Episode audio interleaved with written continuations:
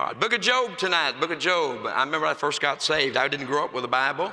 Never had a Bible as a child. I was in my 20s before I ever got my first Bible. And uh, I remember when I got a Bible, I, I got saved, and my mother in law gave me a little portion of New Testament, and they had got saved just shortly before that. My wife and I, we, uh, we were separated, matter of fact, and she had gone back to Illinois, and I was in Muskogee, Oklahoma, and she'd made profession, was going to get baptized. I went to watch her get baptized, and in that service, God got a hold of my heart, and I got saved. And uh, I, uh, God began to work on her heart about putting our home back together again. And my mother in law gave me a little New Testament. Then that father, following Father's Day, my wife gave me the greatest tool any man could ever have to fix any problem in his home. She gave me my first whole Bible. And uh, man, I love the book. But I remember when it first said turn to the book of Job, my Bible didn't have a Job, it had a job. J O B has always been job to me. And uh, I was saying that one time, and the guy come up afterwards. He said, Don't feel bad. He said, My first message, I went down to preach at the jail, and he said, I preached from the book of Concordance. And uh, I, I, chuckled like you did. He said, Yeah, three men got saved. I said, Give me that outline. Man, I preach from the book of Concordance. Amen. Book of Job, chapter number 23, beginning in verse number one. If you're able to stand with us tonight as we read the scriptures, if you do so, opportunity to stretch a little bit here. And if you're not able to stand, that's fine. You can remain seated. No one will think any different. Job chapter 23, beginning in verse number one. The Bible says, Then Job answered and said, Even today is my complaint bitter. My stroke is heavier than my groaning. Oh, that I knew where I might find him, that I might come even to his seat. Let's look to the Lord in prayer. Father, again, we thank you for the privilege we have to be in this place tonight. And dear God, we mean that from the depth of our soul. What an honor to be gathered in your house with your people. God, we thank you for this ministry. We thank you for the man of God that you sent this way and his dear wife. And God, I pray continue to bless them and help them as they labor together. And God, I pray this being their anniversary, I pray you gave them a good day. And, and uh, I just, just pray continue to put their hand on their home, on their ministry, on their lives. And God, tonight, help us to be a help. Help us to be a help to him as a pastor, his dear wife. Help us to be a help to the church folk. And God, help us not to say anything that would be a hindrance or cause any problems. Help us to be an encouragement and a help. So, God, we yield to you the best we know how tonight. And we want you to know you're more than welcome in this place. I love coming to your house.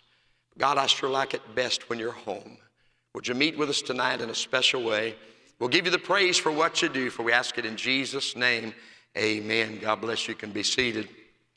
You're familiar, of course, with the book of Job, and for whatever reason, the Lord allowed Satan to have at Job. Matter of fact, he invited him to do so. He'd ask him, Have you considered my servant Job? And he told him, he told Satan, all that he hath is in thy power. And Job is facing some dark days in his life. His wealth is suddenly wiped out. His children are tragically killed, all 10 of them at one time. I, I can't imagine. God's blessed us with six children. I can't imagine losing even, even one, and many of you have, and I, I, can't imagine that. I can't, I can't even pretend to know what you went through. I can't pretend to know how you feel. And to be honest with you, my prayer is I never do get to understand exactly uh, what you faced and what you went through. But all of his children, I can't imagine if, if tonight I got a phone call and it said your six children are in a van and they were coming to Hammond to hear you preach, and there was an accident and all six children are gone. I just couldn't imagine, and Job has faced that. Then the sickness that has come his way, the painful sickness as he's scraping boils upon his body. And, and, and, yet, the most difficult battle that Job is facing is found in chapter 23. He goes and tries to find himself in the presence of God, and it's, it's, it's like that God is not listening to his prayer. He said, Oh, that I knew where I might find him, that I might come even to his seat. Verse number eight, he said, Behold, I go forward, but he is not there, and backward, but I cannot perceive him. On the left hand, where he doth work, but I cannot behold him. He hideth himself on the right hand, that I cannot see him. Job is saying, in the midst of all my battles and my problems, it's like I can't see God in this. Have you ever been there in your life? I mean, you come to church and it may be that someone stands up. One of the testimonies tonight was thankful that the cancer is in remission, and we do praise God for that. And oftentimes people will say, I've been to the doctor and boy, the cancer is gone and God has healed me. And, and we all say, Amen, and God's on the throne. It's a wonderful thing. But Then your wife has cancer and you go to the doctor and you get the news that it's worse. And you're praying just as hard as others are praying. And you're loving God just as much as others are loving God. And we make this statement, you know, somebody will say, you know, uh, boy, the sickness is gone. Praise God. God's on the throne. Could I tell you, God's still on the throne if the sickness isn't gone? We make the statement often, boy, I got a job, God's on the throne. Boy, the sickness is gone, God's on the throne. He's on the throne if you're unemployed, and He's on the throne if the sickness gets worse. He's still on the throne. But sometimes in our Christian life, and you can find that in the book of Psalms, I love the book of Psalms because they're just so honest and open before God. I think one of the greatest things I learned in my prayer life is that I can be honest with God. He knows anyway. I mean, if I'm confused, I can say, God, I'm confused. I don't understand, say, God, I, I don't understand. And then you find in the Psalms that they're, they're on Psalms 10, he, he said, Why hidest thyself? Why, why, standest thou far off in time of trouble? And he's basically saying, When the tough times come, God, where are you? Why, why do you stand far away when the tough times come? And sometimes in the storm, we can't see God moving and we wonder, Does God even know where we're at? And then another psalm, he said, Behold, if I make my bed in hell, thou art there. Next to me, you're so good. And yet, when troubles come, it's God, where are you? We, we, we're, we're emotional people. And there are times when you know, we, we pray for things. There's been times in my life, I've, my wife had two brothers that were needing liver transplants, and her parents are godly people. I got to pastor them uh, pester them maybe, but pastor them for about 12 years. And, and, and my father-in-law, I, I walk in the house, he still calls me preacher and, and uh, he still calls me, me pastor and, and, and very godly man and a godly lady. And, and uh, they had two sons and a daughter and I married the daughter and, and, and both sons in desperate need of liver transplants. They come and they pray and others would get answers, but they didn't seem to get any. We had a godly couple in the church, and the wife had gotten cancer. Man, we'd come and we'd pray, and they would pray. And I'm talking about, I'm talking about a godly couple, walked with God. We watched this cancer little by little, and others would come, the cancer is gone, and, and, and, and survive. And uh, they would pray, and things just got worse and worse and worse until we ended up burying her. And oftentimes in life, it's, you know, I, I want to I wanna speak on the subject for about the next four hours on, on the, some, who, did somebody say amen out there? You'd be the first one to say, oh, me, three and a half hours from now. I'm not saying I can be long winded. You know, sometimes my people would just go, Pharaoh, let my people go. You know.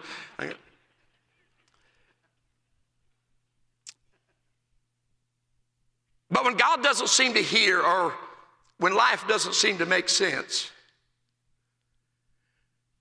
I remember oftentimes even going to preachers' meetings, and I'd go and I'm starting a church and struggling, and I, I get to the preacher meeting and look and be encouraged, and one preacher get up and say, "Boy, the church just bought me a new car," and another get up and this and that, and I'm wondering if I'm gonna have gas to get home, and and I'm thinking, does God know where I'm at?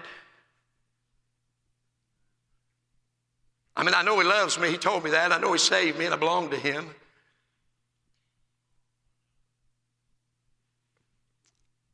But some will pray and can't have children. They love God and they pray to the same God others pray to. And one will give testimony, boy, we, we prayed and God's blessed us with a child. And uh, they go and there's no children to be born. When life doesn't seem to make sense. Matter of fact, Job is facing some battles to the point that he said, My complaint is bitter. He said, I'm, I'm struggling with bitterness. I don't want to get bitter, but it, this just doesn't make sense. Job was a man doing his best to live for God. And he said, My stroke is heavier than my groaning.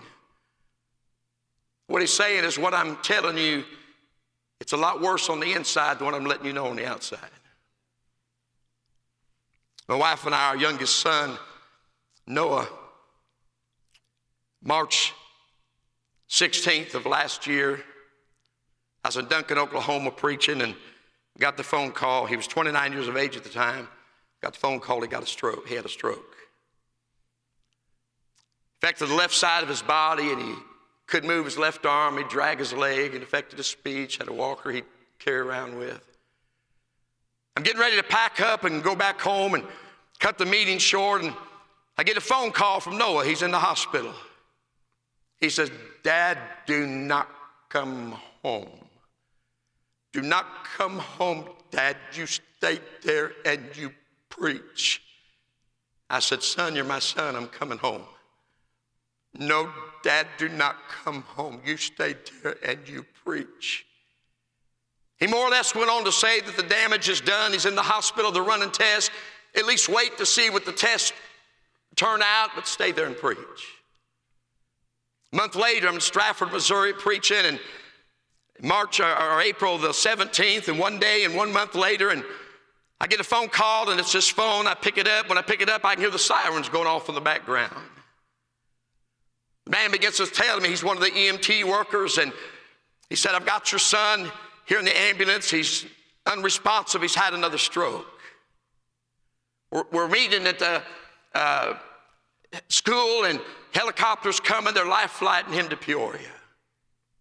We, of course, packed up and went back and, and, uh, and, and such, and we watched as he would struggle with things in his speech. He's taking therapy, and he was in with a therapist at one time. The therapist said, You know, you sure handle all of this well. And he said, Well, it makes a difference when you know the Lord. And handed her a track. She said, uh, You're not the pastor of this church, are you? Because I don't mean this wrong. It would take you three hours to preach a message. He said, No, my dad is the pastor, but you might still be there for three hours.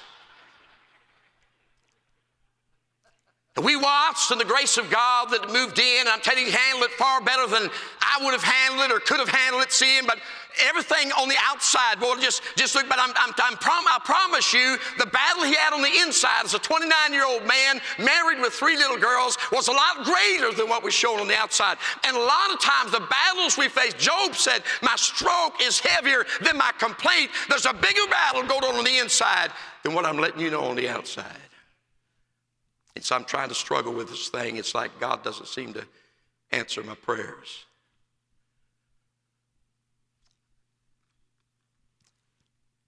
When all this doesn't happen, I, I want, I'll just give you three things.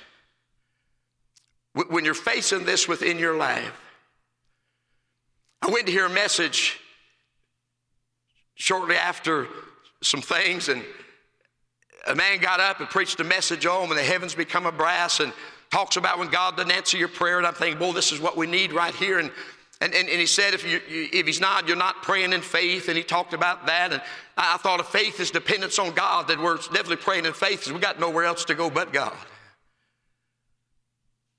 He said it, it could be unconfessed sin. And you know, I, do my best to, to keep short accounts with God. I, you know, I, somebody said one time there's just a little thing between me and God. If it's between you and God, it's not a little thing. And, and I do my best. And I said, so it, no, that, that, that's not it. He said, if that's not it, there's some unforgiveness. And as far as I know, we try to keep everything right in that realm. He said, if that's not it, there's some marital, maybe your marital relationships. You know, if you don't treat your wife in the right way, your prayers could be hindered. And, and, uh, and, and, and uh, my wife and I, I'm telling you, man, she's the greatest thing apart from salvation ever happened to me. And this coming, this coming, this coming January, we'll be married 45 years one to another. I mean, I'll be married to her 45 years. She'll be married to me 45 years. That's 90 years we'll be married all together. She thinks it's longer. He said it could be not praying according to God's will. You're praying amiss, and, or maybe you're not tithing. You, you're cursed. And, he said, It's none of these things. The problem is you're just not saved. If God's not here and it's not God's fault, it's your fault. And man, I left that place with a heavy heart. My reading was in Job the next day, and I thought, well, Job is, Job is there. And you go to Job 1 8, and God says there's none like him in, in, in, in all the earth. He's a perfect, upright man, one that fears God, escheweth evil, and yet, yet Job is there.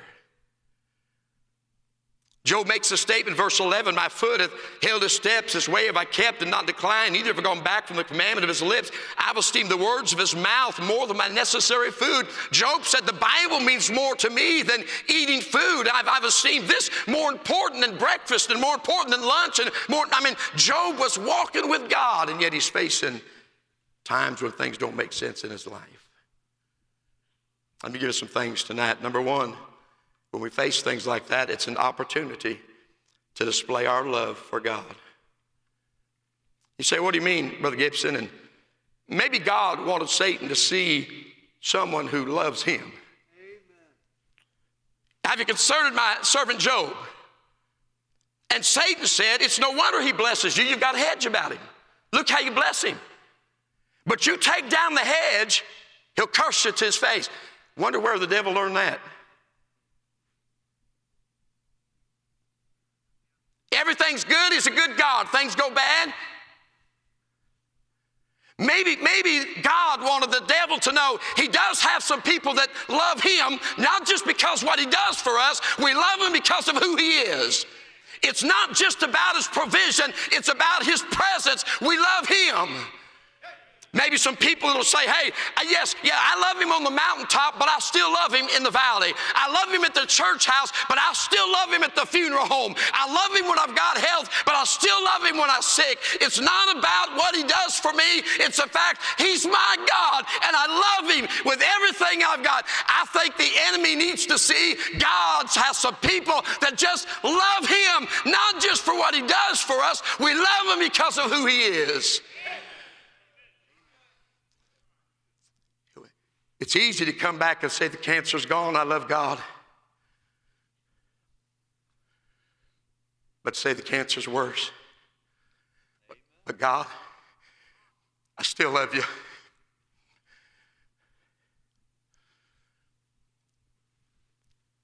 You come back and God said he's, he's, not, he's not turned, even though you had me take my hand off of him, and he said, skin for skin. Let me have at his health. God said, He's in thine hand, but save his life. Smote him with sore boils from the sole of his foot to his crown. Job said in Job 13, 15, though he slay me, yet will I trust in him. Job didn't say, even if I die, I'm going to keep. No, no. Though he slay me, if God himself were to kill me, I'm still going to trust him. I'm, I love him because he's my God. It's not just what he does for me, it's who he is. It's an opportunity to display our love for God. It's easy to love him on the mountaintop, isn't it? But I think God wants the enemy to see he's got some people that still love him in the valley. You love him if he'll give you children, you still love him if he won't. Could I say, secondly, it's an opportunity to discover God's grace for us. 2 Corinthians 12, you know the account as the Apostle Paul, message of Satan would buffet him, and he said, For this thing I besought the Lord thrice that it might depart from me. Three times he went and said, God, please take this away. God, please take this away. God, please take this away. It's like God wouldn't do it. But his response was, My grace is sufficient for thee. If God answered every prayer the way I wanted him to, I would never need grace. But His grace is needed when things don't make sense. One of my favorite verses in the Bible, Job 42, verse 5, before he got everything back, he said, Behold, I've heard of thee by the hearing of the ear, but now mine eye seeth thee. Job is saying, I've heard what you did for others. I've heard how you held up others. I've heard the grace you gave others. But now I see it for me. You become my helper. You become my strength. You become the one I could lean on. You gave me the grace to come through. I've heard all the stories, what you've done for others, but now I've seen it with my own eyes. You've done that for me. An opportunity to discover God's grace for us. Can I say, thirdly, it's an opportunity to develop our compassion for others. He said in Job 23 16, For God maketh my heart soft. If God answered every one of my prayers the way I wanted Him to, I'd be pretty haughty, proud. What's wrong with you? But there's times God may pick me out and say, I want the devil to see that he doesn't just love me because of what I give him and do for him. He loves me because of who. Revival is this, well, not revival us again, that thy people might rejoice in thee. Not in what he does for us, but just in him and who he is.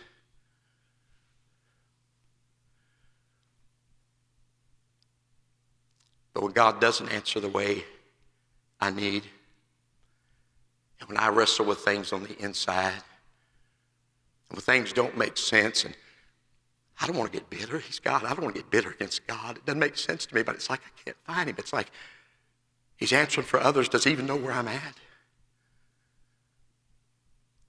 But dear God, it doesn't make sense, and I can't see you in it, but I want you to know I still love you. And if you won't fix this, would you do this? Would you give me grace to go through it? Sometimes he calms the storm, sometimes he steadies the boat. And develop compassion for others. I realize this, preacher, there's times I hurt, there's others hurting. There's others that can't figure out. There's others that go to the hospital, the doctor, and the news gets worse. There's others that love God and pray. And when others give testimony, you know, you give testimony, boy, I had a need, opened the mailbox today, there was a check for $500, met my need right to the penny. Woo, God's on the throne. So you go to the mailbox tomorrow, you open it up, you just got another bill. But could I say this? God's still on the throne. It's easy to pick up that $500. Oh, I love him. Woohoo! But to get another bill, I know it's all going to work out in the end. God, I want you to know whether that comes in or not. Matter of fact, my prayer life has changed that way. God, I'm asking, touch this individual, raise him up, heal this individual. And I want to pray because I, I don't want it to be, I, want, I don't want it that it didn't happen because we didn't ask. But, dear God, if you choose not to do this, I'm still going to love you, still going to serve you. Nothing has changed. I just lean on your grace and you'll de- develop compassion. You know, there are hurting people around you. And I think in today's world, I think they need to see somebody with compassion. Preacher, it's not making sense in my life. It may be that God thought enough of you to choose you to show that He's got people that love Him, not just when things go good.